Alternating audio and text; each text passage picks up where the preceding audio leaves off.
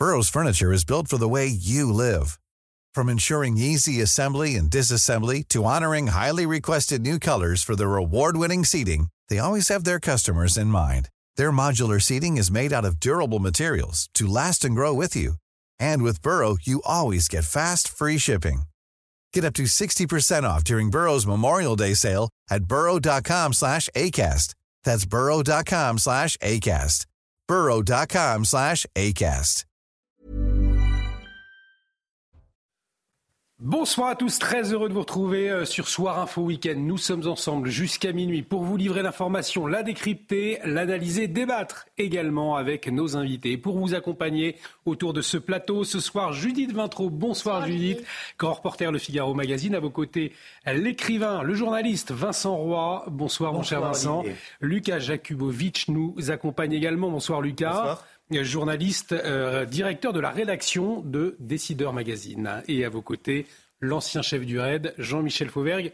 Il est revenu de Center Park après quelques vacances. J'espère que vous êtes bien reposé, en forme pour ce soir, Jean-Michel.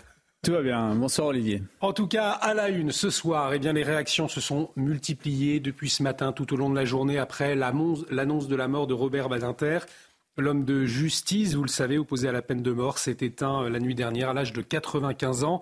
Emmanuel Macron a salué une figure du siècle, une conscience républicaine, l'esprit français, et a annoncé qu'un hommage national lui sera rendu. Donc, à gauche comme à droite, les hommages ont été unanimes. L'ancien ministre de la Justice de François Mitterrand avait donc porté l'abolition de la peine de mort en France. Retour sur sa vie avec Viviane Hervier et Thomas Bonnet.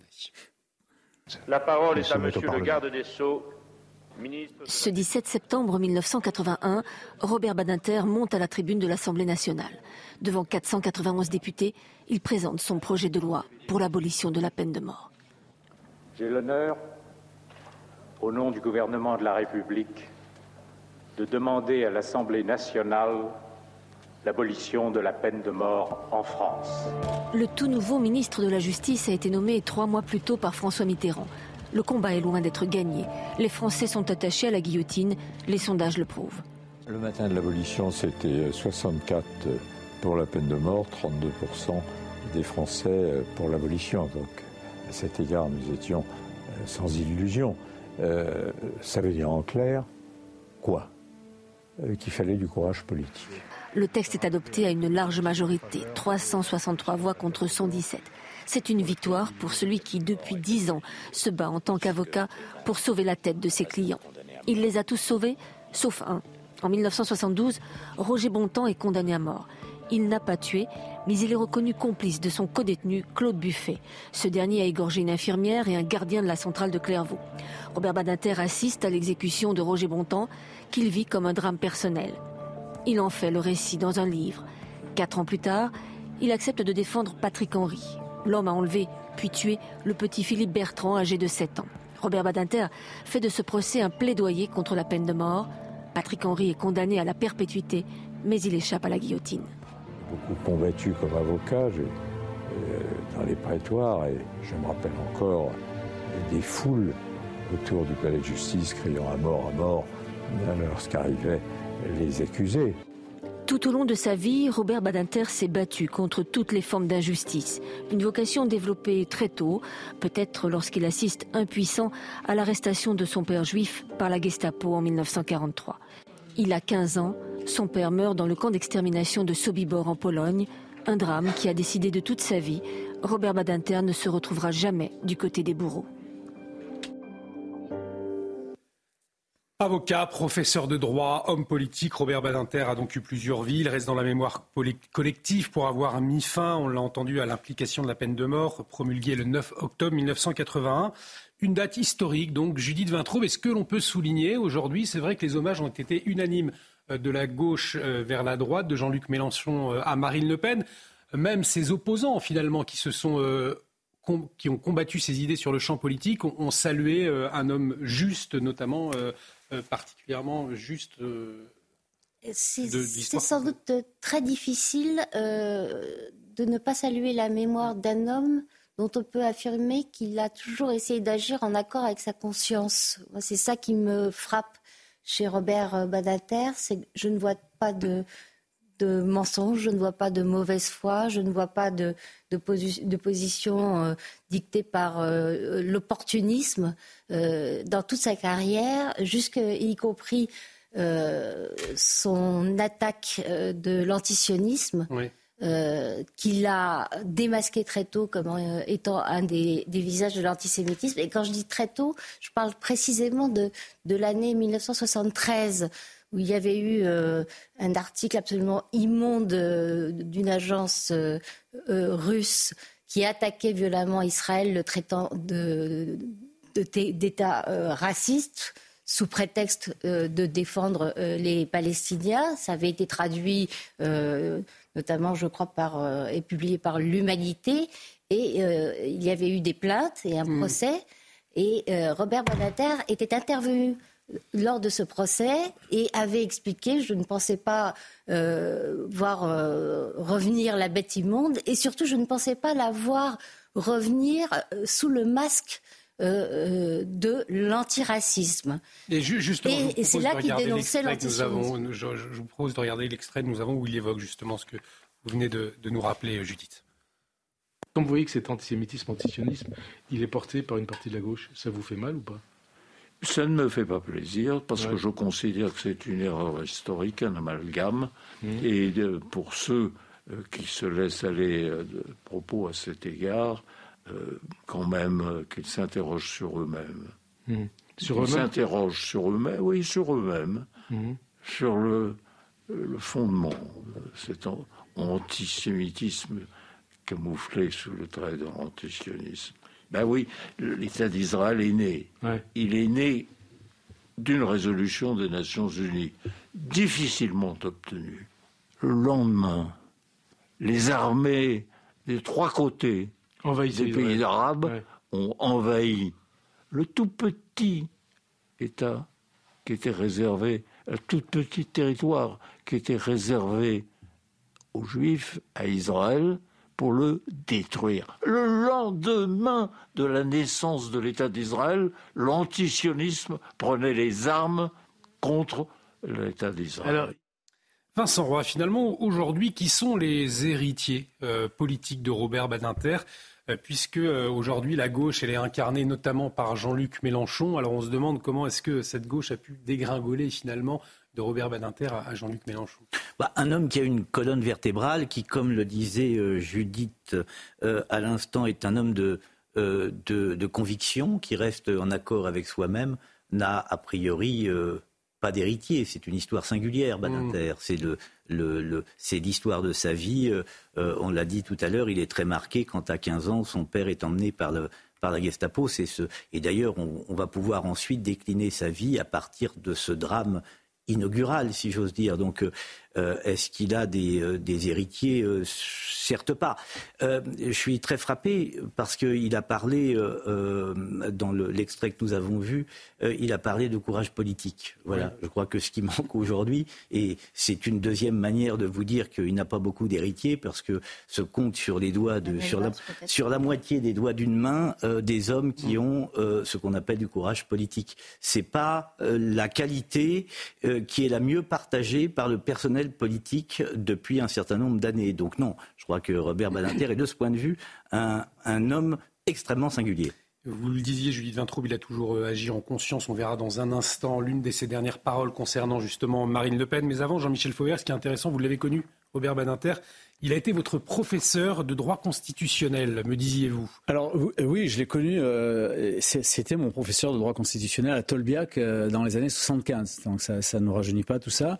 Euh, enfin, je l'ai connu en tant que en tant qu'étudiant. Et j'étais pas le mm. seul dans, dans l'amphi. On était 500 personnes. Je l'ai pas connu intimement, mais mais j'ai suivi tous ses cours, ce qui n'était pas le cas des, des autres avec les autres professeurs. Et, et, et c'est d'ailleurs une matière à laquelle j'ai bien réussi le droit constitutionnel. C'était ce qui n'était pas le cas des autres matières non plus. Mm. Parce qu'il a, il a, il savait, euh, il savait la rendre vivante cette matière-là. Alors c'est une matière intéressante le droit constitutionnel, est à la limite de, à la limite du politique et tout ça c'est très passionnant. Mais lui savait la rendre vivante avec cette voix qu'il avait, cette, cette que, que, que l'on voit à l'Assemblée nationale, cette, cette voix de, euh, de, de, de princière, si, si, si j'ose dire les choses de cette manière-là. Et, et, il avait des anecdotes et il, et il, rendait les choses, les choses très, très, très, très sympathiques et très vivantes. Et, il était très impressionnant euh, de ce point de vue-là. Et il a continué à être très impressionnant. Et je rejoins ce qui est dit.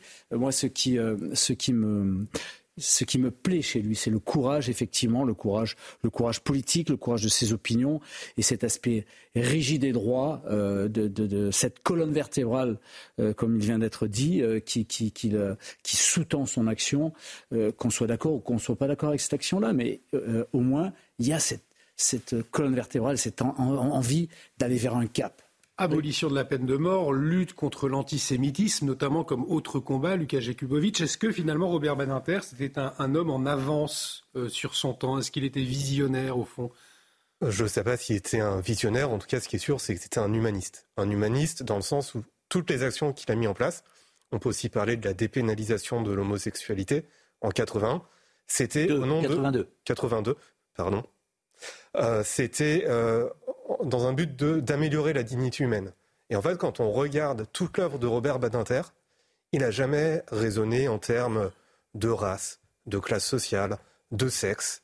C'était un véritable humaniste et universaliste. Et c'est peut-être ça la différence avec notre époque aujourd'hui, c'est qu'aujourd'hui, les gens, que ce soit à gauche ou à droite, raisonnent en case. Lui, il n'a jamais fait ça. Et quelque part, c'est à nous, à notre génération, d'essayer de perpétuer son combat. Et je me dis quelque part que c'est vraiment difficile. Imaginons aujourd'hui un jeune de 30, 35 ans qui est humaniste, qui est universaliste et qui veut s'engager en politique. Honnêtement, je ne sais pas dans quel parti ou dans quel bord politique il pourrait aller pour porter son combat. On parlait de la gauche. Aujourd'hui, la gauche, elle est ravagée par ce qu'on appelle l'intersectionnalité des luttes. On va dire que certaines luttes, certaines causes sont plus importantes que d'autres. Il y a aussi, on le sous-entendait, l'idée d'électoralisme. Robert Badinter n'a jamais agi par électoralisme, ce qui n'est plus forcément le cas à gauche. Alors on pourrait dire, mais peut-être qu'il irait à droite. Peut-être que c'est la droite qui a repris ce combat. J'en ai pas l'impression. Et quelque part, j'ai l'impression qu'il y a un jeune humaniste, universaliste. Aujourd'hui, il est orphelin. Et c'est ça qui me rend euh, le plus triste dans cette En tout cas, Robert Badinter, qui au Premier ministre. En, tout cas, Robert Badinter, par exemple. Ouais. Je j'en suis pas certain. Robert Badinter qui était dépité de, de voir le, le, wokisme ravager notre société. Vous le disiez, Judith Vintraube, euh, il agissait en, en conscience. Euh, Robert Badinter qui s'est exprimé sur la marche contre l'antisémitisme organisée, on se souvient, le dimanche 12 novembre. Il avait notamment commenté la présence très critiqué, on se souvient, des membres du Rassemblement national. Et Robert Badinter, je cite, avait estimé que les péchés des pères ne sont pas ceux des fils. Euh, il parlait de Marine Le Pen, mais aussi que chacun est libre de manifester pour la cause qu'il juge juste. On ne peut pas imputer à Madame Le Pen les propos très largement colorés de Monsieur Le Pen père. Non, ce ne serait pas juste il n'y a pas de responsabilité pénale qui soit héréditaire. Finalement, il ne rentre pas dans une case en disant cela. Non seulement ça, mais en plus, euh, il prend le risque, mais je pense qu'il s'en fichait euh, éperdument, euh, de s'attirer l'opprobre d'une grande partie de la gauche, et, pas simplement d'ailleurs de, la, de la gauche mélanchoniste mm. ou, des, ou, des, écolos. Parce que dire ça, y compris dans ce qui reste de République, auprès de ce qui reste de républicains au Parti socialiste, euh, c'est pas c'est pas du tout confortable. Mais bon, euh, son épouse euh, Elisabeth Badinter, dont on ne peut que partager l'immense tristesse ce soir, a le même courage dont lui témoignait, et elle aussi prend le risque de, se faire mettre au, banc de, son, de sa famille politique d'adoption. Parce qu'ils sont les deux très au-dessus de tout ça. Oui, vous voyez, parce que ce qu'il y a chez un type comme, comme, comme Badinter, il y, a une, il y a une dimension. Il y a, il y a d'abord une passion, il y a, il y a des, des objectifs, il y, a des, il y a des idées, mais au milieu de tout ça, au-delà de la colonne vertébrale dont je parlais tout à l'heure, il y a une dimension, il y a une épaisseur, euh, une épaisseur tout à la fois intellectuelle et puis une personnalité. Voilà, c'est ce qui manque aujourd'hui dans le personnel politique, c'est des gens de ce niveau. Après, on peut ne, ne, pas partager ces idées. Oui, parce qu'il peut y avoir un paradoxe entre ah cette grandeur et les conséquences finalement de la, de la politique menée dans ces années-là. Il a participé à un gouvernement, euh, de, le, celui de, euh, de François Mitterrand, et à mon avis, beaucoup des mots de la société française d'aujourd'hui euh, sont la conséquence de cette politique. Ont, à voir avec cette politique-là. Mais c'est un, autre, c'est un autre problème. En tous les cas, voilà quelqu'un qui, a une, qui avait une vraie, une véritable dimension. Mais je vous donne la parole tout de suite. On va écouter euh, Emmanuel Macron. Euh, un hommage national va être rendu. Donc, on écoute Emmanuel Macron. Je vous donne la parole ensuite, Jean-Michel Fauvergue. Je veux d'abord avoir une pensée pour, euh, son épouse, sa famille. Dire aussi ma peine à titre personnel. Je crois que la nation a perdu à coup sûr un grand homme, un très grand avocat, un très grand garde des Sceaux qui évidemment a conduit pour notre pays l'abolition, mais aussi des réformes importantes du, code pénal qui a conduit à transformer au début des années 80 la justice de notre pays. Et puis un président du Conseil constitutionnel qui a eu euh, un rôle essentiel à jouer dans la vie de notre démocratie durant de nombreuses années. C'était aussi euh, pour moi, euh, je dois le dire, un, sage au-delà de ses, de ses fonctions qui a toujours permis d'éclairer les décisions les plus délicates. Un hommage national lui sera rendu. Alors peut-être pour conclure, vous vouliez euh, à la fois Jean-Michel et Lucas revenir sur le rapport à l'antisémitisme de Robert Badinter et notamment revenir sur la phrase qu'il avait dite concernant Marine Le Pen. C'était l'une de ses euh, dernières interviews avant sa mort, hein, d'ailleurs. Oui, On va peut-être revoir la phrase euh, à l'antenne. Il dit grosso modo qu'on ne peut pas reprocher euh, aux enfants les, les, les, péchés des, les, péchés des parents. Les péchés des pères ne sont euh, pas et, et, et, cette phrase, elle, frappe par, par la logique, par le, le fait d'affirmer une, quelque chose qui, qui, qui doit normalement euh, être logique et respecté par tout le monde. Mais pour faire une phrase comme ça, il faut avoir le, le, le courage politique dans son camp et, dans les, et, et à l'époque du, du wokisme où euh, il faut avoir le courage politique de la dire, cette phrase-là. C'est ça qui est, qui, est, qui, est, véritablement extraordinaire euh, chez, chez, euh, chez M. Badinter.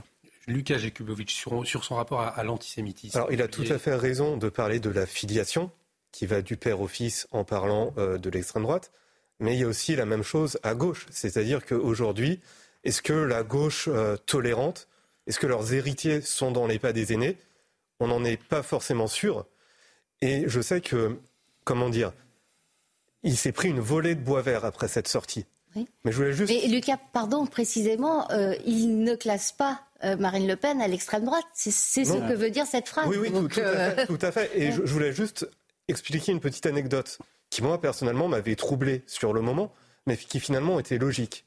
J'étais à la manifestation contre l'antisémitisme cet hiver. Mhm. Et j'ai eu l'occasion de parler avec des jeunes qui mhm. parfois étaient juifs, qui parfois ne l'étaient pas. Et je leur demandais, mais alors est-ce que vous, en tant que journaliste, hein, c'était des formations professionnelles, mais est-ce que vous, ça vous choque de voir euh, LFI qui n'est pas là? Est-ce que vous, ça vous choque de voir le Rassemblement national qui n'est pas là? Et j'ai demandé une vingtaine de personnes, oui, parce que je suis un peu euh, têtu. Et en fait, ce qui est ressorti, c'est que beaucoup de gens me disaient, mais écoutez, moi j'ai 20 ans, j'ai 23 ans. Et en vrai, en 10 ans, j'ai jamais entendu une seule parole antisémite qui vient de la droite ou de l'extrême droite. Et aujourd'hui, qu'est-ce qui dit euh, les bébés dans le four, c'est Israël? C'est à la fille. Qui est-ce qui fait des blagues euh, Elisabeth Borne, vous êtes une rescapée que par exemple euh, Jean-Marie Le Pen aurait pu faire? Ben, c'est Mathilde Panot, hmm. la présidente du groupe LFI. Et des anecdotes comme ça, il y en a plein, plein, plein, plein. Et on, et, on va y revenir d'ailleurs tout à l'heure. Je vous propose de regarder pour conclure euh, cette séquence où, où M. Badinter répondait à Bernard Pivot. Regardez. Et enfin, si Dieu existe, qu'aimeriez-vous après votre mort l'entendre vous dire, à vous, Robert Badinter? Euh, tu as fait ce que tu as pu. Entre. Voilà. Maintenant, euh, il sait. je retrouve la voix, je retrouve la voix qu'il avait euh, en, tant que prof. C'était à cette époque. Extraordinaire, hein. c'est extraordinaire. À la une de l'actualité euh, également ce soir, euh, la préfète de police des Bouches-du-Rhône qui a rendu public cet après-midi les statistiques concernant la délinquance. Alors, elle se réjouit hein, d'une baisse générale des faits délictueux. Le nombre d'homicides liés au trafic de drogue dans la cité phocéenne n'a pourtant jamais été aussi élevé. 49 en 2023. Euh, avant de vous entendre, je vous propose d'écouter Frédéric Camille, justement la préfète des Bouches-du-Rhône.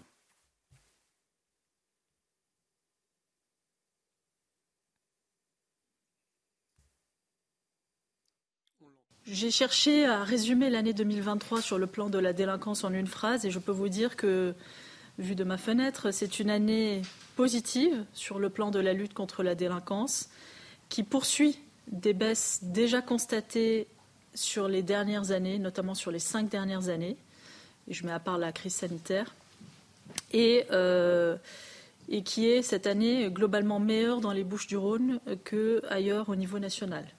Voilà, donc la préfète de police des Bouches-du-Rhône qui se réjouit. On va peut-être voir quelques-uns de ces chiffres justement dévoilés cet après-midi. Alors, moins 8% de vols avec euh, violence, moins 10% de vols à la tire, moins 11% de délinquance sur la voie publique, 70 points de deal supprimés au total, 8 commandos de tueurs arrêtés euh, en flagrant délit. Sauf que dans le même temps, Jean-Michel Fauvergue, le nombre de trafiquants arrêtés a été multiplié par de 49 homicides liés au trafic de drogue.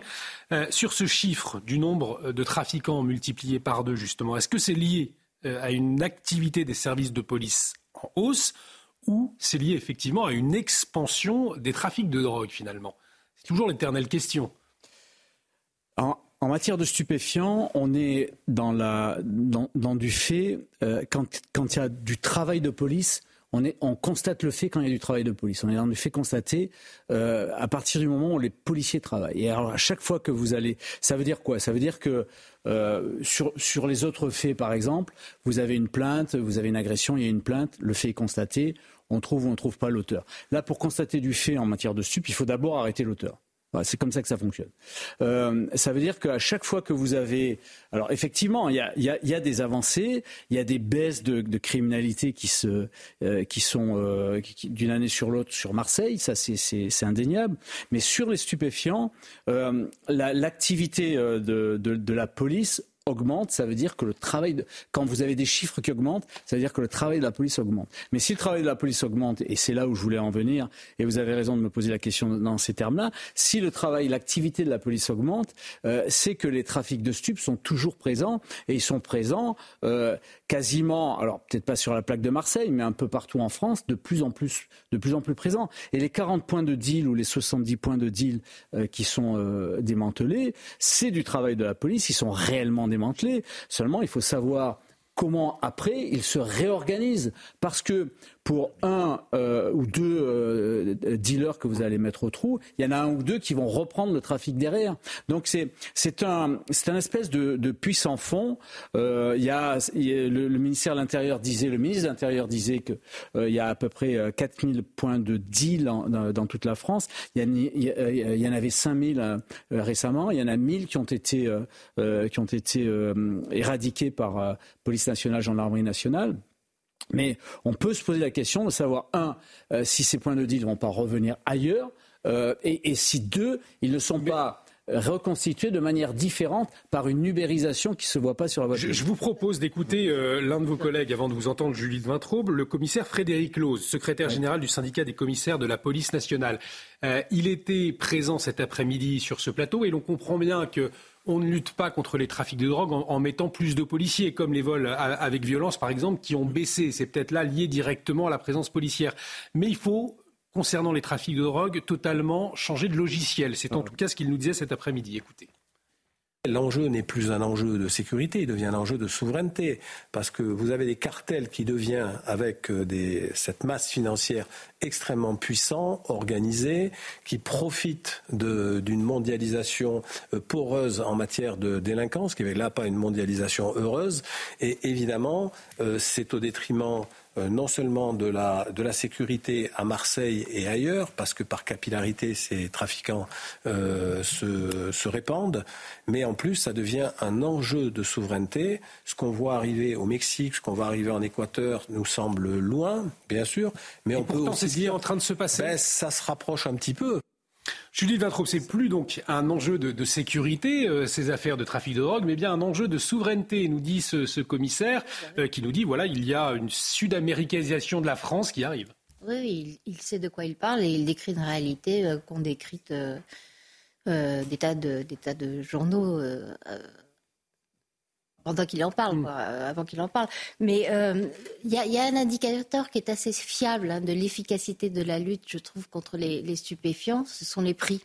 En bonne libérale, je regarde si les, si les produits coûtent plus cher, ce qui voudrait dire que la lutte est efficace, ou s'ils coûtent moins cher, ce qui voudrait dire qu'elle est inefficace. Or, ça baisse. Et donc, c'est très clair. Oui, donc, très clairement, c'est inefficace. Non, mais à propos des chiffres, il y a, il y a euh, je, je, je, ne comprends pas bien ce qu'on veut nous vendre. On nous explique des, euh, des choses, mais 70 points de deal euh, au total qui ont été démantelés. Bon, très bien. Combien y en avait-il? Combien se, se, se, reformer et sous quelle forme? Huit commandos de tueurs arrêtés.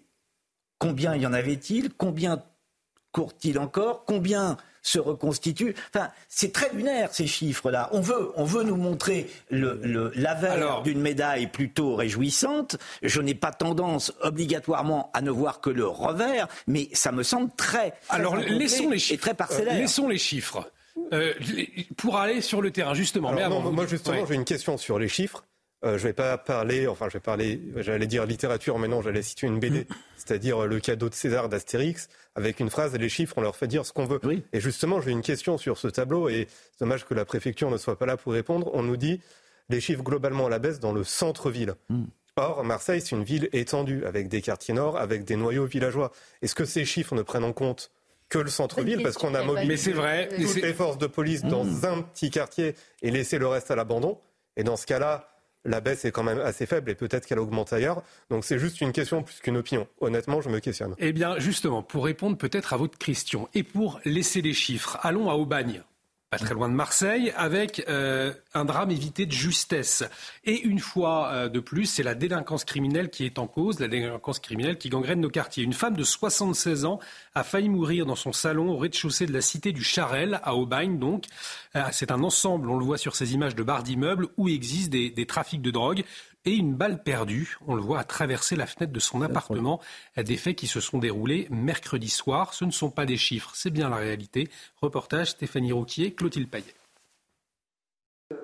21h30, alors que Daniel regarde la télévision dans son canapé, un bruit fracassant la surprend. Elle croit d'abord à une explosion de gaz avant de s'apercevoir qu'une balle a traversé la fenêtre de son salon.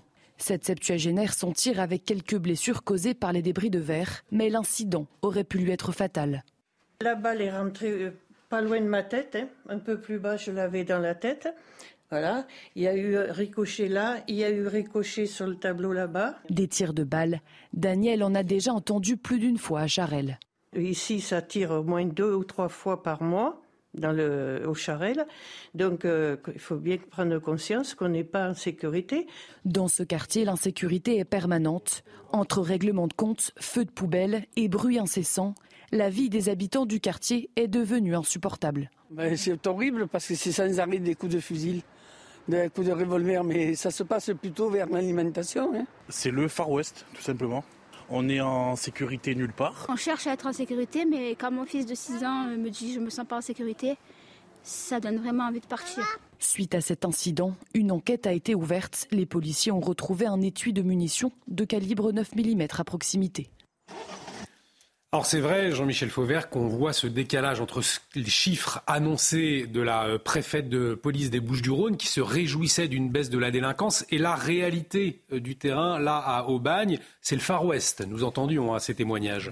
Alors le, les deux sont des réalités. la baisse du chiffre, je ne parle pas des stuples, mais des, les chiffres qu'elle a annoncés sur les cambriolages, etc., ça c'est une réalité. Mais de l'autre côté, la réalité de terrain que, nous amènent les stupéfiants, c'est la réalité de ce que disent les, gens. Et il y a deux réalités en fait. En réalité, l'État français, la population française est pris en étau par le bas, la première mâchoire de l'étau, c'est les trafics de, de, de, de, rue qui se multiplient euh, et euh, qui sont de plus en plus violents avec euh, les, les, les, actions que, que l'on voit. Et l'autre réalité, c'est ce qui a très bien décrit euh, euh le, le, commissaire Loz que, mm. tout à l'heure que vous avez qui a été interrogé tout à l'heure, c'est le fait qu'il y a aussi par le haut euh, des trafics internationaux qui ont énormément d'argent et qui, qui, les investissent aussi dans les économies, y compris dans les économies licites, en prenant des participations dans des économies licites. C'est-à-dire que les économies, petit à petit, il y a une prise de pouvoir de ces cartels-là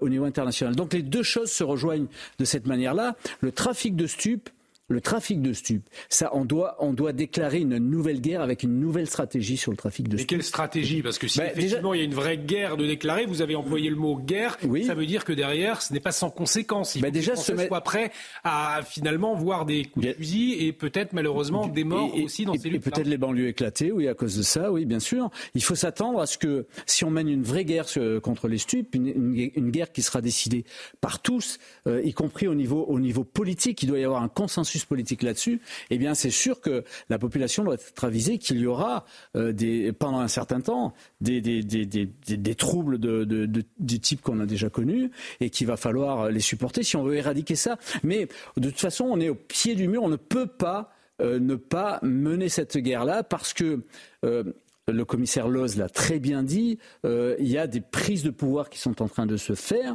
et on est en train de s'américaniser du,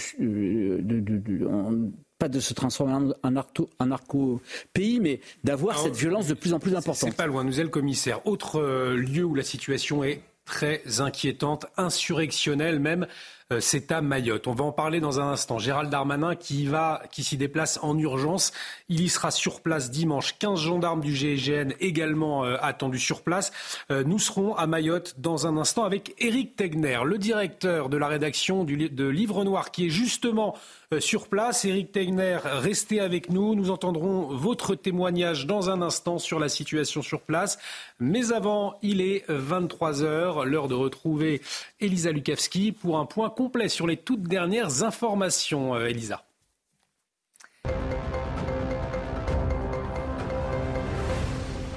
Robert Badinter est décédé à l'âge de 95 ans. Toute la journée, les hommages à l'ancien euh, garde des Sceaux et père de l'abolition de la peine de mort se sont multipliés. Des hommages au sein de la classe politique, mais aussi de la part de Français anonymes qui saluaient la disparition d'un grand monsieur. On les écoute. C'est un grand homme. Donc beaucoup d'émotions. Énormément. Je pense qu'il n'y a plus d'hommes politiques à sa hauteur. Il y a une, hauteur de vue, une grandeur de vue qui n'existe euh, malheureusement plus aujourd'hui. C'est une figure euh, importante de la République, c'est un homme d'État, on lui doit beaucoup, on lui doit une avancée euh, historique, fondatrice qui est l'abolition de la peine de mort, mais on lui doit bien plus que ça. c'est quelqu'un qui a toujours eu au cœur la dignité. J'espère qu'il y aura des gens pour continuer à porter ce, ce message. Je trouve quelqu'un qui a œuvré vraiment pour la dignité, euh, la dignité humaine, la dignité de la dignité de l'homme, les, droits humains. Il a profondément modifié la France en fait. Lendemain de remaniement gouvernemental et les nouveaux ministres ont pris leurs fonctions. Amélie Oudéa Castera a quitté le ministère de l'Éducation nationale, mais elle reste à celui des Sports. Elle est remplacée par Nicole Belloubet, ancienne garde des Sceaux dans le gouvernement d'Édouard Philippe. Nicole Belloubet qui mise sur le dialogue avec les enseignants, mais aussi un système éducatif qui doit tâcher de réduire les inégalités sociales. C'est ce qu'elle a déclaré en tout cas aujourd'hui lors de sa première prise de parole. Et puis des mensonges. Voilà ce que dénonce le réalisateur Jacques Doyon, le cinéaste qui parle de dénonciation arbitraire, de fausses accusations, mais également de mensonges. Il est mis en cause par plusieurs actrices, hein, dont Judith Godrèche, qui dénonce des abus lors du tournage d'un film alors qu'elle n'avait que 15 ans. Elle parle d'une scène de sexe entre elle et Jacques Doyon. Ce dernier, ainsi que le réalisateur Benoît Jacot, qui ont, tous deux été visés euh, cette semaine par une plainte de l'actrice. Voilà. Elisa, nous vous retrouvons à 23h30 pour un nouveau point complet sur les toutes dernières actualités. Et à la une, donc ce soir, la situation quasi insurrectionnelle à Mayotte, à tel point que Gérald Darmanin a annoncé ce soir s'y rendre en urgence dimanche. 15 gendarmes du GIGN également attendus sur place. Alors depuis le 22 janvier, eh bien, Mayotte est paralysée par de nombreux barrages routiers. C'est le collectif des forces vives de Mayotte. C'est un collectif de citoyens qui est à l'origine de ce mouvement pour euh, protester contre l'insécurité et l'immigration dans ce département, je vous le rappelle, le plus pauvre hein, de France, hein, situé dans l'océan Indien, malgré l'opération Wambushu en avril 2023. Cette opération euh, policière mise en place hein, pour expulser les étrangers en situation irrégulière et lutter contre la criminalité dans l'archipel, eh bien, la situation sur place reste toujours très tendue. On fait le point avec Camille Guédon et Juliette Saada, et puis nous retrouverons sur place Eric Tegner, le directeur de la rédaction de Livre Noir.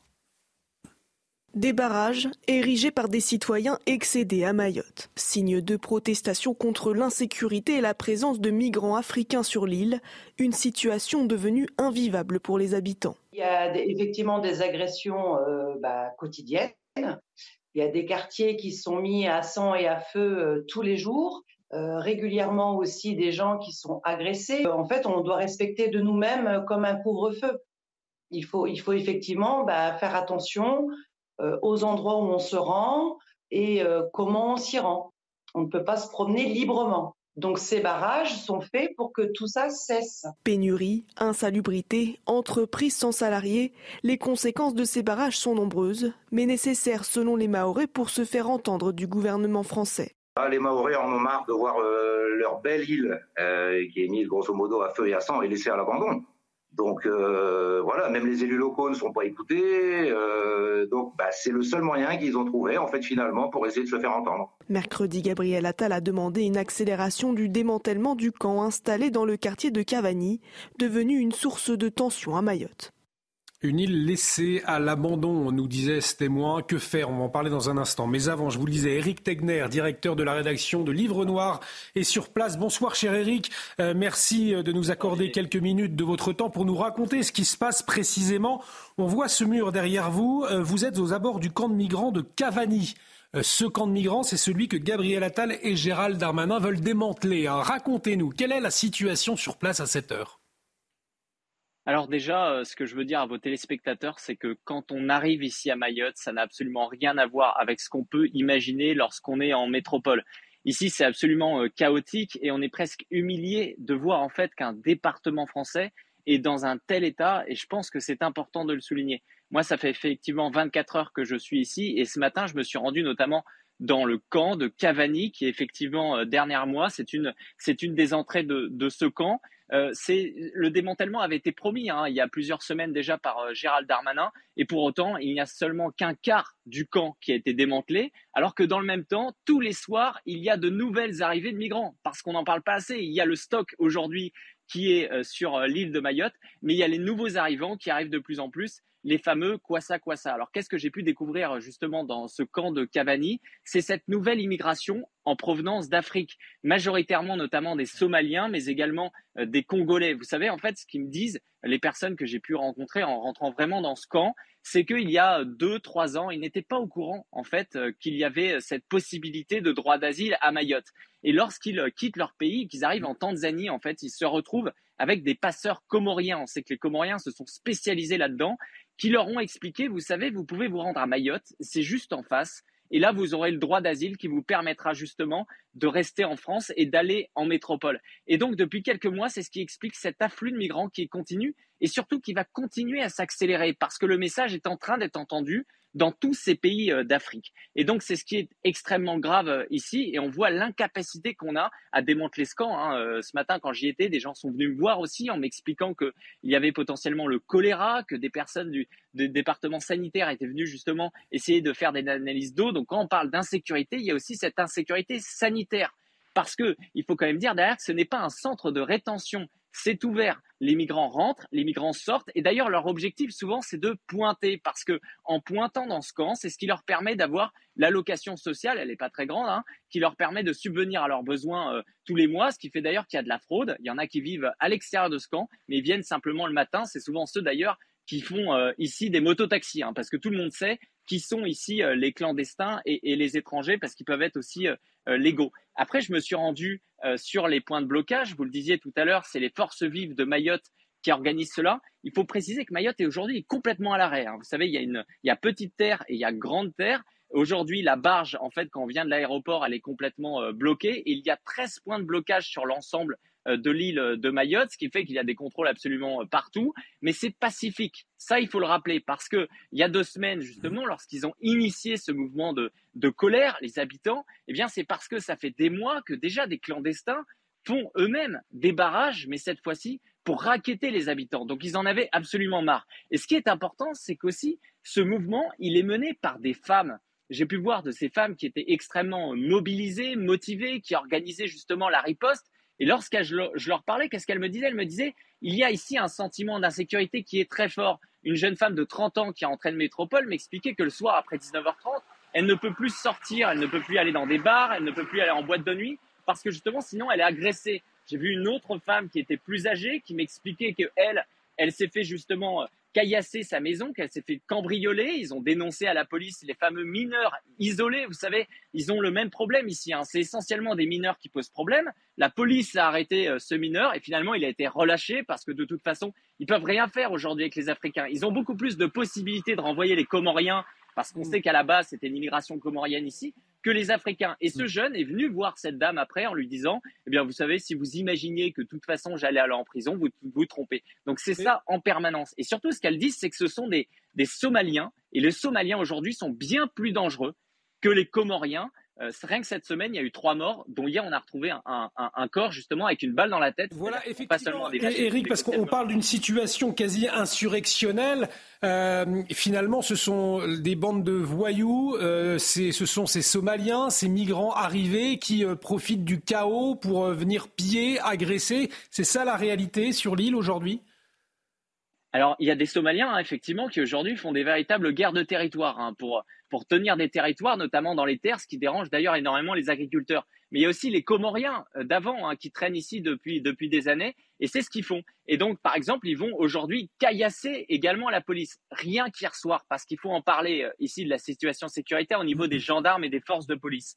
Rien qu'hier soir, il y a eu une embuscade qui a été faite au nord de Mayotte contre des gendarmes avec euh, plusieurs dizaines de, jeunes qui ont caillassé. Il y a eu cinq gendarmes qui ont été blessés, un envoyé à l'hôpital. Il y a eu plus de 400 tirs de grenades qui ont dû être réalisés et c'est ça quotidiennement. Les voitures de gendarmes que je vois euh, dans les rues euh, tout le temps ici ne sont pas les mêmes voitures de gendarmes qu'on a en métropole. Ce sont les mêmes qu'on a plutôt en Amérique latine. C'est-à-dire qu'elles sont complètement caillassées. Il y a des grillages aux fenêtres ils sont obligés pour aller euh, justement lorsqu'il y a simplement un camion de ravitaillement de venir derrière, devant et derrière avec des blindés, parce que c'est la situation aujourd'hui euh, qui est comme ça, avec un, état sécuritaire qui est complètement en train de s'effondrer. Les forces de l'ordre à qui j'ai pu parler me disent que eux craignent véritablement qu'à un moment donné, on aille au drame.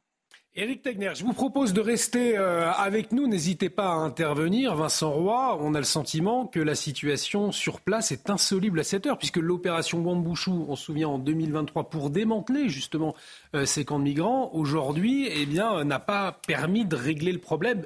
Pire, il s'est empiré avec de nouveaux euh, migrants arrivés cette fois d'Afrique euh, à Mayotte. Oui, alors euh, moi, moi, la question qui me vient comme ça, parce que Eric nous fait un, descriptif que l'on peut qualifier d'apocalyptique, puisque là, mm. voilà, et il nous dit surtout, ce qu'il faut imaginer, c'est que nous avons des arrivées de migrants chaque jour, et notamment de migrants africains qui viennent, qui de Somalie, qui vous, des Congolais également, vous, vous nous avez dit. Alors, au bout d'un moment, il va y avoir, il va y avoir, si j'ose dire, engorgement. Que va-t-on faire de ces gens C'est déjà fait. C'est déjà fait. alors, qu'est-ce qu'on fait de ces gens? Est-ce que, est-ce qu'ils ont, est-ce qu'il, est-ce qu'il y a une velléité de les intégrer en métropole. Comment ça se passe? C'est ça. Est-ce que, est-ce que effectivement, parmi ces Africains, puisque les Comoriens, ce n'est pas possible, euh, c'est ce que vous nous disiez, Jean-Michel, tout à l'heure. Alors, est-ce que ces Africains qui arrivent, il y en a qui sont renvoyés en métropole? Alors, les Comoriens, la, problématique euh, traditionnelle de, Mayotte, c'est les Comoriens qui arrivent de, l'île d'Anjouan avec des kwasa-kwasa, comme, comme, comme il a Celle-là, on la connaissait bien, mais ça, ça, évolue. Et, ceux-là sont renvoyés euh, pour partie, pas, pas tous. Il y en a énormément qui restent. Sont renvoyés pour certains aux Comores, qui quelquefois les acceptent, les acceptent pas d'ailleurs, hein, et on a toujours le même problème. De, pas quelquefois, d'ailleurs, j'ai le sentiment que c'est. Euh... maintenant, on a une condition euh, qui était que euh, les, les, retours soient volontaires. Évidemment, c'est une condition qui. Mais la nouvelle, euh, la nouvelle problématique qu'on a, c'est la généralisation, parce que ça, ça a existé avant, c'est la généralisation des, des, Africains qui arrivent de la région des Grands Lacs, de, de, de, ces pays autour de la région des Grands Lacs, et qui viennent sur les et sur les Comores parce que ils ont cette, cette part, euh, ils ont, et ça a été très bien expliqué, ils ont compris d'arriver en France, tout simplement, c'est une nouvelle route migratoire, c'est pour, pour, pour, demander le droit d'asile et ensuite aller en France métropolitaine. Et donc, la situation est inextricable. En plus, euh, euh Comore est, envahi de partout, ils sont, ils sont bloqués complètement. C'est inextricable. Vous ne voyez, vous voyez pas de solution Sauf, si, si, si, il y en a des solutions, mais en, l'état actuel de notre droit, elle est inextricable. Euh, on s'est interrogé et, et Gérald Darmanin s'est interrogé il y a quelque temps sur le droit du sol et sur le droit du sang à Mayotte. Euh, peut-être qu'il serait bon euh, de, se réinterroger là-dessus assez rapidement. Ça, c'est la première chose. Euh, et, la, deuxième chose, c'est de faire en sorte que le droit d'asile, que Mayotte soit, soit hors contexte euh, du, droit d'asile, ce qui va être très difficile. Mais ça, ça, l'est déjà un peu, mais il y a, je pense que Eric Tegner euh, les a vus à l'œuvre. Il y a aussi beaucoup d'associations, je pense notamment à la CIMAD, bah euh, qui font ce qu'elles peuvent pour, parce que pour empêcher. Là-bas, là ça ne passe pas toujours par la justice. C'est vrai que l'opération Mbouchou, c'est parfois extraite de certaines contraintes qu'on a en métropole, vu l'urgence de la situation. Mais, les associations pro-migrants mm. Sont extrêmement active. On, posera la, va poser la question à, Eric Tegner, justement, avant de vous, que vous interveniez, euh, mon cher Lucas. Et Eric, effectivement, il y a l'interrogation autour de l'accueil et notamment la place des associations sur place. Qu'est-ce que vous pouvez nous en dire? Alors, je vais, je vais répondre, mais je vais compléter ce qui a été dit, très bien dit sur le plateau. Effectivement, il y a beaucoup d'expulsions des Comoriens, hein, près, de, près de 23 000. Euh, mais malgré tout, c'est pas c'est pas, pas, suffisant. la problématique qu'on a aujourd'hui avec ceux qui viennent, euh, par exemple, du Congo, c'est que eux, j'en ai vu énormément à l'intérieur, qui m'expliquaient que leur demande de droit d'asile, effectivement, qui a été conseillée notamment pas seulement par la CIMAD, mais par l'association Solidarité Mayotte, avait été acceptée. Parce que ils viennent, ils peuvent prouver qu'ils sont en pays en, guerre où il y a des conflits euh, comme au comme au Congo, et ils ont un discours qui est extrêmement bien rodé. C'est pas pas à moi de juger les cas individuels, j'ai pas vu leur dossier, mais ce qui est une évidence, c'est que ces personnes-là qui viennent de ces pays-là, derrière, une grande partie, leur demande de droit d'asile risque d'être justement acceptée. Et la problématique derrière, c'est qu'à partir du moment où elles sont acceptées, à nouveau, le message, il va être amplifié. Parce que la situation sur place, souvent, il y en a qui disent, bah, il faut désengorger, donc il faut les faire monter vers la métropole. Mais à partir du moment où ils vont les faire monter vers la métropole, eh bien, il y aura encore plus de monde qui, va partir. Pour moi, il y a une chose à, modifier quand on parle de l'opération Wambushu. Vous savez, c'est ces destructions justement, notamment de, un peu de ce qu'on peut appeler des, favelas. Moi, je, les ai vus. Hein, J'étais venu, il y a trois ans. C'est exactement la même chose. C'est 5% qui ont été réalisés par rapport au plan initial. C'est absolument rien. Pourquoi? Parce que ce sont les tribunaux qui ont bloqué. Donc d'abord, on est tenu, c'est l'éternel discours par notre droit qui fait que effectivement, avec les associations comme la CIMAD derrière qui militaient, eh bien, les tribunaux ont bloqué l'opération Wambouchou. Et c'est pour ça que les populations aujourd'hui sont très en colère, n'attendent pas grand-chose d'ailleurs de la venue de, Darmanin, parce que la dernière fois, ils l'ont soutenu alors qu'au niveau national, justement, l'opération Wambouchou ne l'était pas. Et ils ont vu très peu de résultats. Et ça leur a retombé dessus d'ailleurs, hein, et je terminerai euh, là-dessus, c'est que les Comoriens, à ce moment-là, au moment de l'opération Wambouchou, ils ont eu très peur. On m'explique que dans la rue, justement, ils, ils, se cachaient, ils avaient peur à ce moment-là. Mais étant donné que ça a échoué, ils ont été ensuite dans une logique de vengeance. Ils ont commencé à aller voir les Maorais en leur disant bah, Vous avez voulu nous mettre dehors, mais maintenant on va vous le faire payer.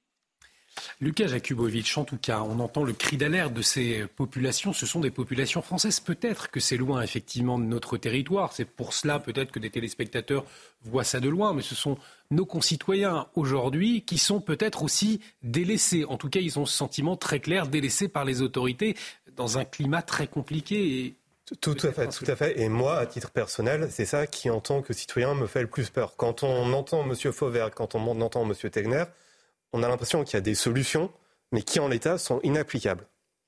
Et que donc, la population se sent abandonnée. Donc, qu'est-ce qu'elle fait? On a l'impression, avec les barrages, qu'elle se prend elle-même en main. Qu'elle crée elle-même des milices. Je ne sais pas si vous imaginez ce que ça signifie. C'est pacifique. Mais même si c'est pacifique, ça se substitue. C'est des, femmes, en fait. Moi, ce qui m'étonne, juste pour préciser, c'est qu'en France, on est toujours là à parler de discours féministes, etc. Moi, j'entends pas ces féministes en France qui voient ces femmes ici, ce sont des mères de famille qui poussent presque leur mari à venir justement euh, sur les points de blocage. Ce sont elles qui mobilisent. Je les ai vues ce matin avec les forces vives de, la, de Mayotte. Il y avait 40 leaders. Ce sont des femmes ici qui, qui, qui dirigent. Elles ont, elles ont 30 ans, elles ont 40 ans. Elles ont, il n'y a pas du tout une logique de milice. Elles me disent qu'ils iraient absolument pas se battre, en fait. Ils sont juste en train de faire un cri d'appel parce qu'ils ont l'impression qu'on les entendra uniquement quand elles vont mourir. C'est ce qu'elles nous disent en fait aujourd'hui. Donc c'est pour ça, pardonnez-moi, mais je ne peux pas laisser dire que ce sont des milices parce que il faut pas confondre les situations. Ils sont extrêmement pacifiques d'ailleurs et, la police, les rapports sont bons. Admettons que ce ne soit pas des milices, mais admettons que euh, les délinquants, les Somaliens, les Congolais ou autres se mettent pour une raison X ou Y à attaquer, donc si j'ai bien compris, les personnes pacifiques qui sont sur les barrages. Qui nous garantit aujourd'hui que l'État sera capable de protéger euh, celle que vous nommez, Eric, des femmes pacifiques? Et donc là, on voit qu'il y a une immense faille dans l'état droit. Et si on veut être euh, un peu cynique, on voit aussi qu'il y a une sorte de faille dans l'intersectionnalité des luttes et dans la pensée de gauche, puisqu'aujourd'hui, on voit que c'est des populations qui sont majoritairement africaines et musulmanes qui réclament plus de fermeté de la part de l'État, ce que certains à gauche ont du mal un peu à comprendre. Et du reste, je crois qu'au deuxième tour de la présidentielle de 2022, Mayotte, je parle sous votre contrôle, Eric, si vous connaissez mieux les chiffres que moi, vu que vous êtes sur place, Marine Le Pen a fait 60% au deuxième tour à Mayotte. Effectivement, Marine Le Pen est très mm. populaire euh, à Mayotte. Bon, on le rappelle, 15 gendarmes du GIGN attendus euh, sur place. Eric D'ailleurs, euh, sur la question de l'islam, c'est très intéressant parce qu'effectivement, 95% de la population ici, elle est, musulmane. Hein. Il, y a les, mosquées. Tout à l'heure, quand je faisais des vidéos, on entend en fait bah, la, prière, etc. Il n'y a absolument aucun problème là-dessus. Et eux-mêmes sont en train de dire, et Mansour Karmadine l'explique aussi, qu'en faisant venir des populations où l'islam est bien plus radical qu'ici. Ici, c'est un islam qui est euh, modéré, c'est pas du tout, euh, c'est pas, visible avec euh, avec des burkas noirs, etc. Eh bien, en fait, ils sont en train d'importer une nouvelle problématique, y compris au sein de leur propre religion. Et c'est ce qui fait qu'en fait, pardonnez-moi, mais il y a un côté erreur 404 de la part de personnes de gauche qui voient effectivement une mmh. population mahoraise extrêmement patriotique. Moi, sur tous les points de blocage, on voit des drapeaux français, euh, ils, adorent la France, il n'y a pas de ressentiment à, l'égard de la France, il y a simplement aujourd'hui un sentiment, un sentiment d'abandon complet. Et ils me disent tous, ils n'attendent rien aujourd'hui dans l'immédiat, ils se battent d'abord pour leurs enfants et leurs petits-enfants. Et je veux vous dire, en fait, euh, c'est quelque chose que en métropole, on a du mal à l'entendre. Et quand on vient ici, c'est vrai que ça nous réveille parce qu'on dit, tiens, eux, ils sont à des milliers de kilomètres, il faut 24 heures pour arriver ici mais en fait, ils sont capables de se projeter. Et c'est pas des petites mesurettes ou un chèque qui va les aider parce que eux, ils veulent d'abord que Mayotte, ça reste la France. 43% euh, des euh, Mahorais ont voté Marine Le Pen au premier tour de la présidentielle, plus de 59% au deuxième tour. Voilà pour les chiffres. Euh, Éric, Jean-Michel Fauvergue souhaitait vous, vous poser une question. Oui, Eric, euh, d'abord, merci pour, euh, pour, pour, votre reportage très clair. Euh, moi, c'est un, un, un, dossier que je connais un peu et je suis allé sur place à plusieurs reprises. Et donc, voilà, mais c'était pas en, en, feu comme ça. Juste une question. Est-ce qu'on parle sur place du droit du sol et du droit du sang? Parce qu'à un certain moment, ça faisait débat. Oui, pour les femmes. Oui, euh, ça, veut dire que cette question-là, elle se pose pour l'instant, euh, pour, pour, être transparent, étant donné qu'il y a la nouvelle problématique africaine. C'est le premier sujet là mm-hmm. qui en ce moment euh, pointe et qui ressort. J'ai presque envie de vous dire, on a l'impression qu'ils sont presque dans une réconciliation avec les Comoriens en fait, parce qu'ils voient arriver de nouvelles populations qui sont encore plus dangereuses. Mais ça ne veut pas dire que cette question-là ne doit pas être traitée. je vous invite à aller voir justement l'ensemble des revendications qui sont faites par Force Vive Mayotte. Hein. il y en a près d'une vingtaine. Et effectivement, il y a cette question-là qui est posée. Ils veulent aussi faire en sorte de mettre fin à une sorte de statut d'exception où aujourd'hui, en fait, l'État français va délivrer une sorte de, statut de séjour, de, droit de séjour à euh, une population, mais qui ne peut pas aller en métropole.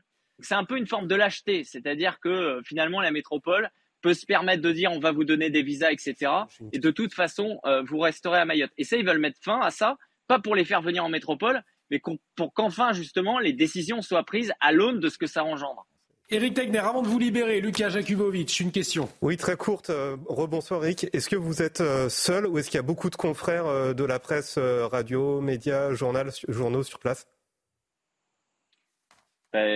Écoutez, il y a le, il y a la, c'est, c'est, j'ai du mal à, à pouvoir les, les critiquer, mais euh, non, objectivement, il n'y a, y a, pas grand monde. Hein. Y a la en presse écrite, il y a, Le Monde et, Le Point euh, qui sont là. On m'a dit qu'ils sont là. Et en fait, ici, ceux qui font euh, le travail, notamment de la télévision publique, c'est Mayotte première. Et la petite anecdote, c'est que ici, les Mahorais ne les supportent plus ils lui ont trouvé un nouveau nom. C'est Mayotte dernière. Pour expliquer à quel point, en fait, c'est de la propagande. Il y a, une vraie difficulté. Moi, j'ai une difficulté à avoir des personnes qui vont témoigner à visage découvert parce qu'ils disent hein, euh, les médias mentent, les médias ne disent pas la, réalité de la situation euh, qui est ici, et ça, ça les exaspère. Et donc c'est très bien, et, je, félicite aussi CNews de, pouvoir en parler justement euh, depuis, depuis le début sur cette crise de Mayotte. Et je suis très surpris à nouveau que même on n'a pas vu de journalistes de Mediapart qui sont ici. Et le seul fois où il y a des articles qui sont faits, par exemple du Monde, eh bien, c'est pour parler du rapport de la CIMAD. C'est à chaque fois, c'est la même chose. Moi, j'étais déjà venu il y a trois, ans ici. En fait, ces grands médias-là, qui disent avoir des correspondants partout, leurs sources, ce sont les ONG. Je l'avais vécu à Lampedusa, je l'ai vécu aux Canaries. Donc, ils ont d'excellentes relations avec les ONG qui, effectivement, ont quelques statistiques, donc ça leur permet de montrer une certaine crédibilité, mais ils vont à chaque fois, justement, trouver les bons témoignages. Donc, ce sont toujours le même type de témoignages qui ressortent. Et ça, c'est flagrant. Quand vous venez ici, ben, vous voyez à quel point, en fait, c'est la population, c'est elle, en fait, qu'il faut interroger. Et là, ben, elle ne lit ni le monde, ni le Merci beaucoup, Eric euh, Tegner, hein, pour euh, votre compte-rendu de la situation sur place. Vous restez euh, combien de temps, vous le savez ou pas? Vous attendez la, vous attendez l'avenue de Gérald Darmanin qui arrive dimanche? Bien sûr. Bien sûr. Et la petite anecdote qui est amusante, c'est qu'il prépare le terrain. Et donc là, moi, ce soir, je passe la nuit avec les leaders des forces vives de Mayotte hein, pour vous dire leur motivation. Ils dorment, ils dorment dehors, en fait. D'ailleurs, certains font des, font des veilles pour voir arriver les migrants. Et donc, on a vu arriver il y a, il y a près d'une heure le directeur de la police et le commissaire, ils étaient complètement ébahis ici, les forces vives de Mayotte, parce qu'ils me disaient, on les a jamais vus aussi sympathiques, etc. Et ils sont arrivés en leur disant, alors, euh, comment ça va se passer dimanche avec Gérald Darmanin Donc on sentait une, une, une préparation. Oui, mais c'était pas le cas avant. Et d'ailleurs, la, patronne des forces vives de Gayotte s'était fait gazer par ce fameux commissaire. Ah, ils s'entendent bien, hein, mais évidemment, il y a ces problématiques parce qu'ils ont des consignes. Mais derrière, voilà, on sent qu'il y a une préparation pour dimanche pour que ça se passe bien. Et ils essayaient de tâter le terrain pour, pour voir euh, comment Darmanin sera accueilli. Un grand merci Eric, Jean-Michel Fauvergue vous le rappelle, les commissaires sont toujours hyper sympas. Voilà, je fais passer le message. Euh, un grand merci en tout cas Eric Tagner, on aura certainement l'occasion de, de, revenir vers vous. Merci pour ce point de situation, on l'a bien compris, euh, situation insurrectionnelle très compliquée à Mayotte. Gérald Darmanin qui arrive donc en urgence euh, dimanche sur l'île avec 15 gendarmes du GIGN qui seront déployés. Cela montre quand même, effectivement, Vincent Roy, la complexité. sachant qu'il y a une antenne du raid sur place. Et sachant qu'il y a une antenne du raid sur place. Il y a quelque chose qui est intéressant, enfin qui est intéressant. On vient de voir que ce qui se passe à, à, Mayotte est tout à fait affligeant. Mais on peut aussi comprendre qu'on a là une sorte de précipité ou de concentré, vous appelez ça comme vous voulez, des contradictions de euh, euh, euh, de la société française. on voit bien le rôle des associations pro-migrants. On voit bien, le, on voit bien le rôle, encore une fois, des juges. On voit bien le, rôle de, de l'immigration. On voit bien. Enfin, c'est vraiment un, concentré un concentré de toutes nos difficultés. On voit bien l'état de droit qui euh, limite un certain nombre d'actions. Vous le disiez vous-même, hein, Jean-Michel Fauvert, vous disiez euh, il, y a, encore deux minutes, ben, si on veut agir, il va falloir changer l'état de droit, c'est-à-dire changer, encore une fois, de logiciel. Hmm. Donc on est là, on est là face, nous, euh, Français, on est là face à nos contradictions et on est dans un exemple assez éclatant. Qu'est-ce qu'on va faire? De cette immigration encore. J'ai posé la question tout à l'heure, va-t-elle venir euh, en métropole? Euh, Comment la situation peut, euh, trouver une, solution? Pour l'instant, on marche à l'aveugle. Vous avez posé la question du droit du sang ou du droit du sol. Cette question ne semble pas être très directement là à l'ordre du jour. Je parle dans les jours qui viennent, mais de toute façon, elle va se poser. Et je pense qu'un certain nombre des questions qui s'adresse aujourd'hui à Mayotte s'adresse aussi à la métropole et à la Judith Vintraube, est-ce qu'on peut s'imaginer que ce qui se passe aujourd'hui à Mayotte est un concentré de ce qui pourrait se passer dans quelques années ici en France ou alors c'est exagéré? Euh, En termes de volume, euh, évidemment, euh, il faudra quelques années, mmh. j'espère, pour que pour que ça se produise en France. Mais en termes de problématiques, euh, on est tout à fait dans la même chose. Mm. Et on peut rajouter à la liste, d'ailleurs, euh, le fait, euh, Eric Tegner disait, parmi les demandeurs d'asile, il y en a comme, qui viennent de pays en guerre, donc forcément, leur demande sera acceptée. Je rappelle que c'est le, droit et, mm. et, le droit européen qui nous empêche de renvoyer un, un délinquant, je parle bien d'un délinquant, hein, euh, étranger si sa vie est en danger dans son pays d'origine. Alors normalement... sauf que Sauf, que ah, normalement, on, peut si on démontre que.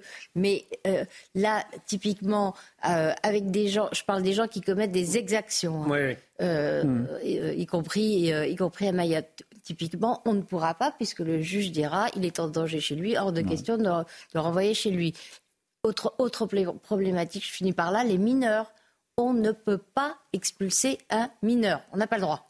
Sauf que la réalité euh, à Mayotte aujourd'hui est, très compliquée, très dangereuse, et voilà, très dangereuse. Et euh, l'interrogation, c'est l'avenir. Et, par ailleurs, il est impossible de faire des tests ADN pour savoir si la personne qui se dit mineure est vraiment mineure. C'est ça. des tests, euh, osseux Ce qui, est, ce qui est peu probable. Ah, assez rarement. En tout cas, c'est un, beau, un beau baptême du feu pour Marie Gavenou, la nouvelle ministre d'Outre-mer. Qui se rendra, effectivement avec, Gérald Darmanin dimanche, donc on, vous le rappelle, euh, eh bien, à Mayotte, avec 15 gendarmes du GIGN, je le disais. Hmm. Il y a une antenne du RAID déjà sur place, des forces de l'ordre mobilisées avec des moyens tout autres d'ailleurs, euh, Jean-Michel Fauvert, que ceux utilisés euh, ici en métropole. Hein. Oui, en Outre-mer. alors juste un petit aparté, en Outre-mer, il y a des moyens, il y a des moyens blindés différents, des, des, des VBRG, etc. Et puis en Outre-mer aussi, c'est traditionnel que les. Moi, j'ai été euh, directeur départemental de la sécurité publique en, Guyane. C'est traditionnel que les que les femmes euh, manifestent et tiennent les points. Ça se fait souvent. Et, euh, et moi, je suis pas surpris que ça se fasse à, Mayotte. Et c'est vrai qu'on connaît pas ça en, en France métropolitaine. Il y a des mentalités un peu un peu différentes. Et il y a aussi cette mentalité, du moins au départ, de, de, de manifester pacifiquement. Pacifiquement. Et on verra si ce sera. Voilà, on verra si ça va tenir. On va suivre tout ça de, très près. Euh, bien évidemment, il est 23h30. Bienvenue sur CNews si vous nous rejoignez. Le temps de faire un point complet sur les toutes dernières informations. Elisa Lukavski nous a rejoint. C'est à vous, Elisa.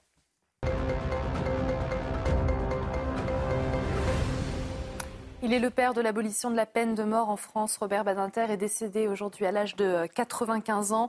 Avocat, ministre de la Justice sous François Mitterrand, également président du Conseil constitutionnel. Euh, les hommages pour saluer sa mémoire et son engagement se sont multipliés hein, toute la journée. Son nom restera à jamais associé à celui qui a aboli la peine de mort. De la peine, c'est aussi ce que bon nombre de politiciens ont ressenti aujourd'hui, à commencer par Emmanuel Macron. l'écoute. La nation, vous l'avez rappelé, à l'instant, a appris la disparition de Robert Badinter. Ce jour, dont vous vous souviendrez toute votre vie, sera à jamais marqué par l'empreinte de cet avocat de caractère et de profession qui combattit sa vie durant pour les Lumières, pour la justice, pour la France, ce qui était pour lui trois fois le nom de son idéal des mensonges. Voilà ce que dénonce le réalisateur Jacques Doyon, le cinéaste qui parle de dénonciation arbitraire et de fausses accusations mises en cause par plusieurs actrices, dont Judith Godrèche, qui, elle, dénonce des abus lors du tournage d'un film alors qu'elle n'avait que 15 ans. Elle parle notamment d'une scène d'amour et de sexe entre elle et Jacques Doyon. Ce dernier et le réalisateur Benoît Jacot ont tous les deux été visés cette semaine par une plainte de l'actrice et justement la possibilité de porter plainte en ligne. Eh bien, elle sera bientôt possible dans toute la France. Expérimentée en Gironde depuis quelques mois, eh bien, ce dispositif sera généralisé à tout le pays dès l'été prochain, annonce d'Emmanuel Macron ce vendredi. Euh, seules les affaires les plus simples, hein, les, les atteintes aux biens comme les vols par exemple, seront concernées et uniquement quand la plainte est déposée contre X, c'est-à-dire quand l'auteur n'a pas été identifié. Merci beaucoup, Elisa, pour ces informations. Jean-Michel Fauvert qui me glissait à l'oreille que euh, la, cette mesure de plainte en ligne avait été votée en 2018. 2018 à la première loi euh, justice euh, portée par Madame Belloubet, mise à la justice à l'époque, en 2018. Donc il est temps, heureusement que, heureusement que, que, le, que le Premier ministre s'est fâché là-dessus, parce que sinon... C'est incroyable hein, que ça mette autant de temps. finalement, Julie Vintraube, dès qu'une loi est votée, il faut attendre... 2018, 2024, 6 ans. C'est surtout rageant quand, euh, quand vous avez été euh, euh, en train de la voter. Vous dites, vous avez passé des nuits dans l'hémicycle, à quoi ça a servi Faut-il encore que ça suive derrière C'est plainte en ligne, c'est bien, mais derrière, faut-il encore que ça suive? Nous aurons l'occasion de nous intéresser. Parlons à présent de cette nouvelle posture polémique des députés de la France insoumise. Après s'être rendus mercredi à l'hommage euh, aux 40 Français massacrés par les terroristes du Hamas contre la volonté des familles, eh bien, des membres de la France insoumise aujourd'hui demandent que les Israéliens qui participent aux Jeux olympiques euh, soient sous bannière neutre. On va lire ensemble ce qu'a dit Émeric Caron. Et c'était la veille de l'hommage. On se souvient déjà la polémique autour de l'hommage. Vous voyez ce qu'il disait Émeric Caron. Je ne souhaite pas que les athlètes israéliens soient exclus. Je souhaite qu'ils concourent sous bannière neutre, comme les Russes. Que le CIO applique aux athlètes israéliens le même traitement qu'ils appliquent aux athlètes russes et biélorusses. Voilà ce que disait Émeric Caron. Il ajoute on est finalement dans une situation similaire en ce qui concerne l'agression israélienne contre la population civile de Gaza. C'est là où c'est assez incroyable. Hein. Avec un bilan aujourd'hui qui est même largement supérieur à Gaza par rapport à ce qu'il est en Ukraine, ajoute Émeric Caron. Et pour terminer,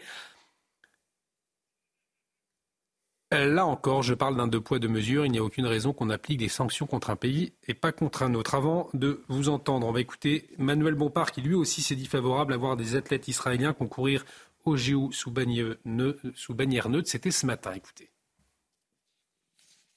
Ce que je dis, et ce que a dit, je crois, Adrien Quatennens, c'est qu'à partir du moment où on a sanctionné les athlètes russes en raison euh, de la guerre qui, était, euh, qui avait été déclenchée par la Russie contre l'Ukraine, il était légitime effectivement de poser la question d'éventuelles sanctions contre les athlètes israéliens en raison de la guerre qui est commise aujourd'hui par Israël. Mais pas, Alors expliquez-nous parce que la Russie, s'il faut sanctionner les athlètes, puisqu'on l'a fait pour la Russie, faisons-le. Et s'il faut faire des sanctions économiques contre le gouvernement israélien, je demande qu'on le fasse. Israël n'a plus aucune légitimité pour vous parce que aller jusqu'à sanctionner des athlètes, c'est-à-dire le monde du sport, mais une légitimité à tuer des populations civiles, aucune légitimité. Non, il n'y a aucune légitimité. Pas de drapeau, pas d'hymne national aux Jeux Olympiques, pas de couleur israélienne à tuer des populations civiles. Il n'y en a aucune. Écoutez, il y a un acharnement, Lucas Jakubowicz, sur l'État israélien. Katnas a dit la même chose. Hein. a dit la même chose, c'était le premier. Comparer effectivement euh, une démocratie. Euh, c'est surtout, surtout, les actes. Euh, enfin, est-ce que la Russie a attaqué ah. l'Ukraine C'est ça, a envahi l'Ukraine et Qu'est-ce qui est non, Israël s'est fait attaquer par des terroristes. Voilà, c'est incomparable. Non, mais en fait, c'est comment dire, c'est une stratégie des députés de la France insoumise depuis le 7 octobre. La stratégie, elle est la suivante, c'est qu'on diabolise les Israéliens et accessoirement par ricochet à la communauté juive de France en prenant tous les trucs les plus immondes de l'histoire, tous les épisodes les plus immondes de l'histoire et en les capillotractant, en les collant à Israël. On parle par exemple d'Israël comme un État qui pratique l'apartheid.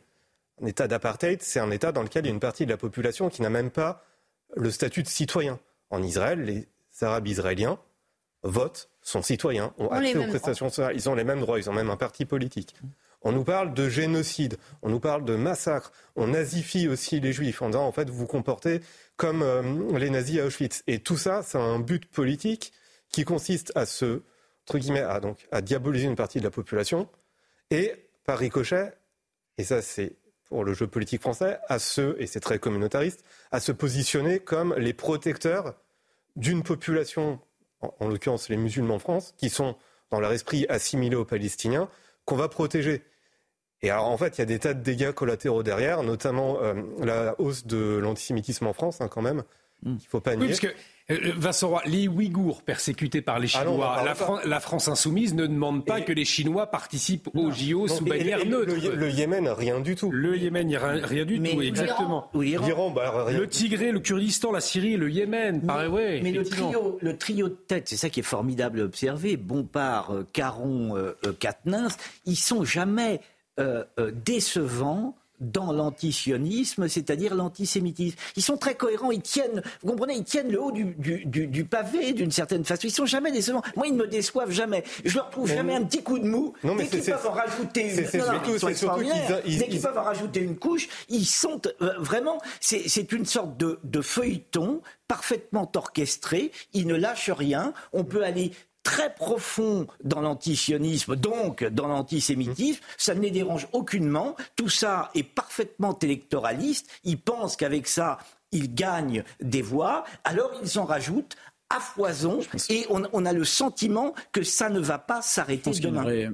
Bah, et quand on voit leur attitude euh, mercredi dernier lors de l'hommage, euh, aucune intelligence de situation, ne serait-ce que pour les, familles des victimes, ça aurait été un minimum de, ne pas s'y rendre, incapable. non, mais je crois, je crois, je crois pas François Ruffin, exactement.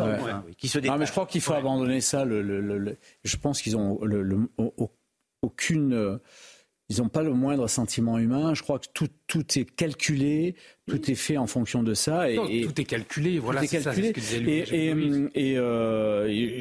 il y, a, y, a, une haine. De, en fait, en réalité, Valls l'a dit. Il y a une haine d'Israël. Il y a une haine des Juifs.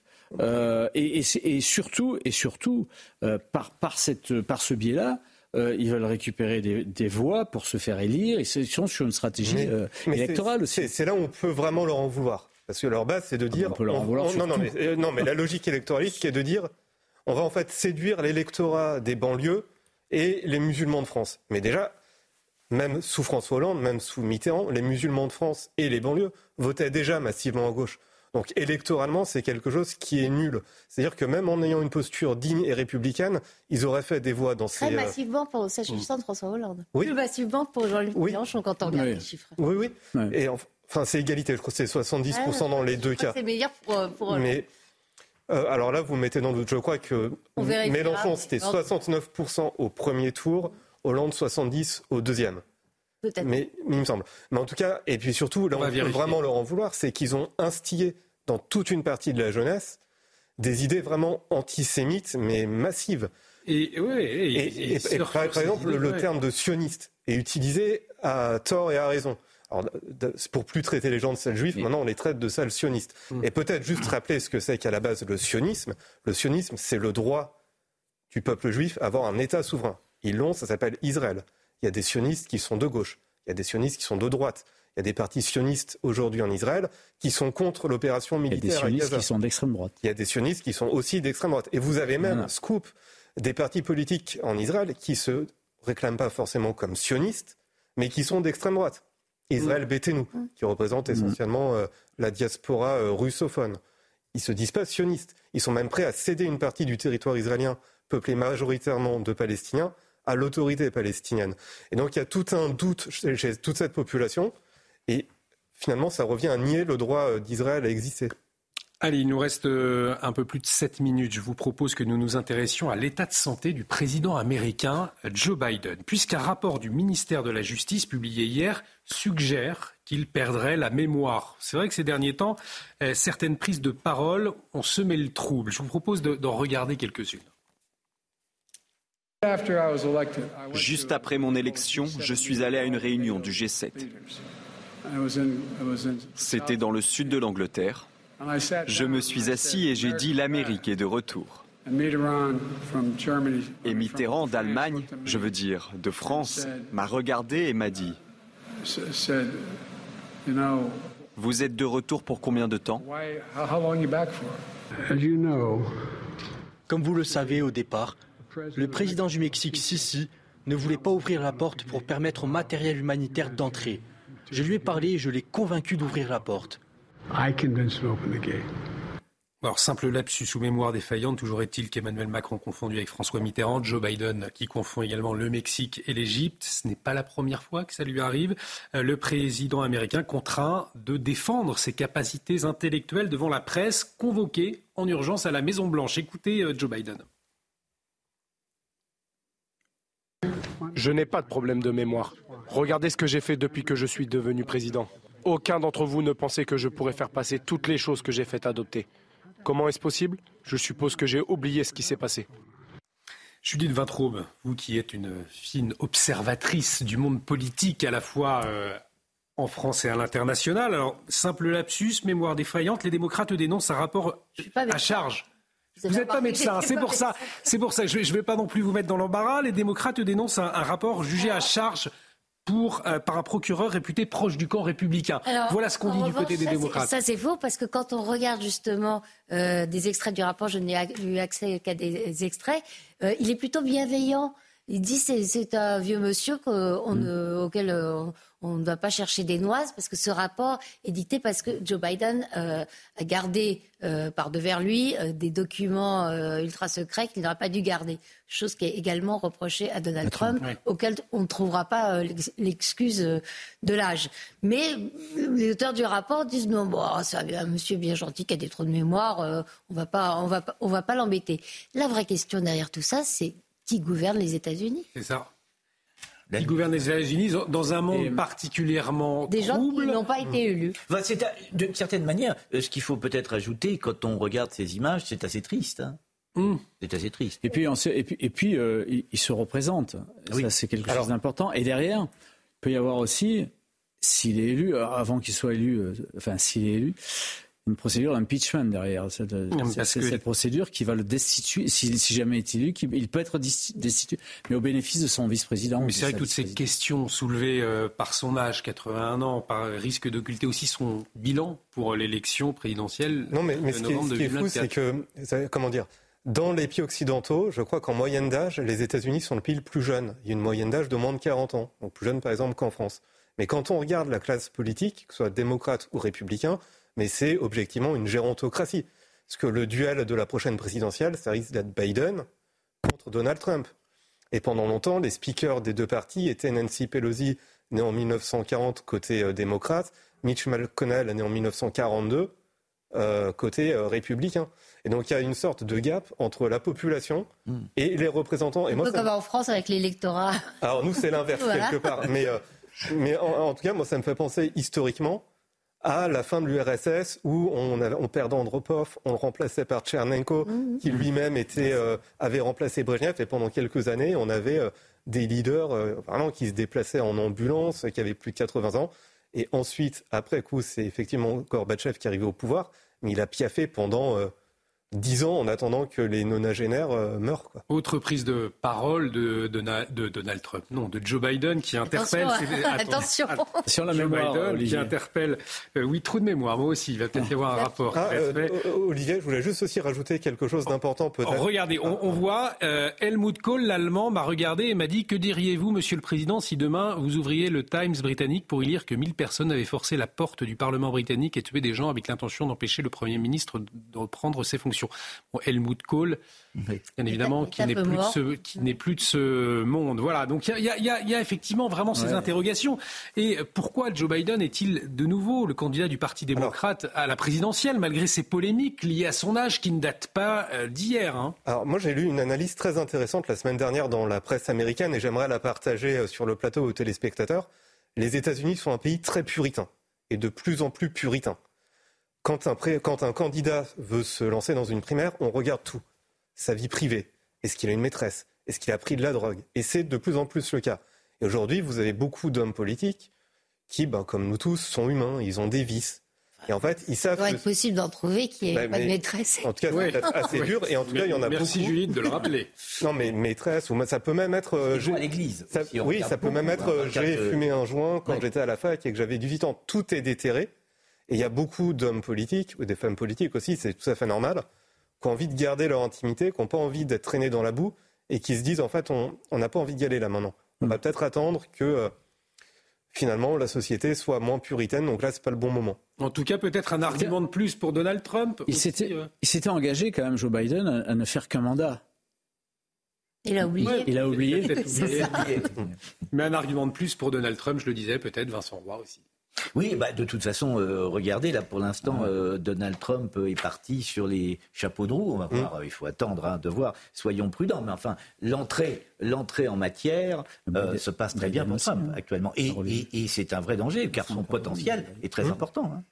Effectivement, nous suivrons tout cela de très près. Nous arrivons euh, au terme de cette émission. Un, un grand merci euh, à tous les quatre. Merci, Merci. Vintraud, merci Vincent Roy, merci Lucas Jakubovic, merci, euh, Merci, à vous. Jean-Michel Fauvergue.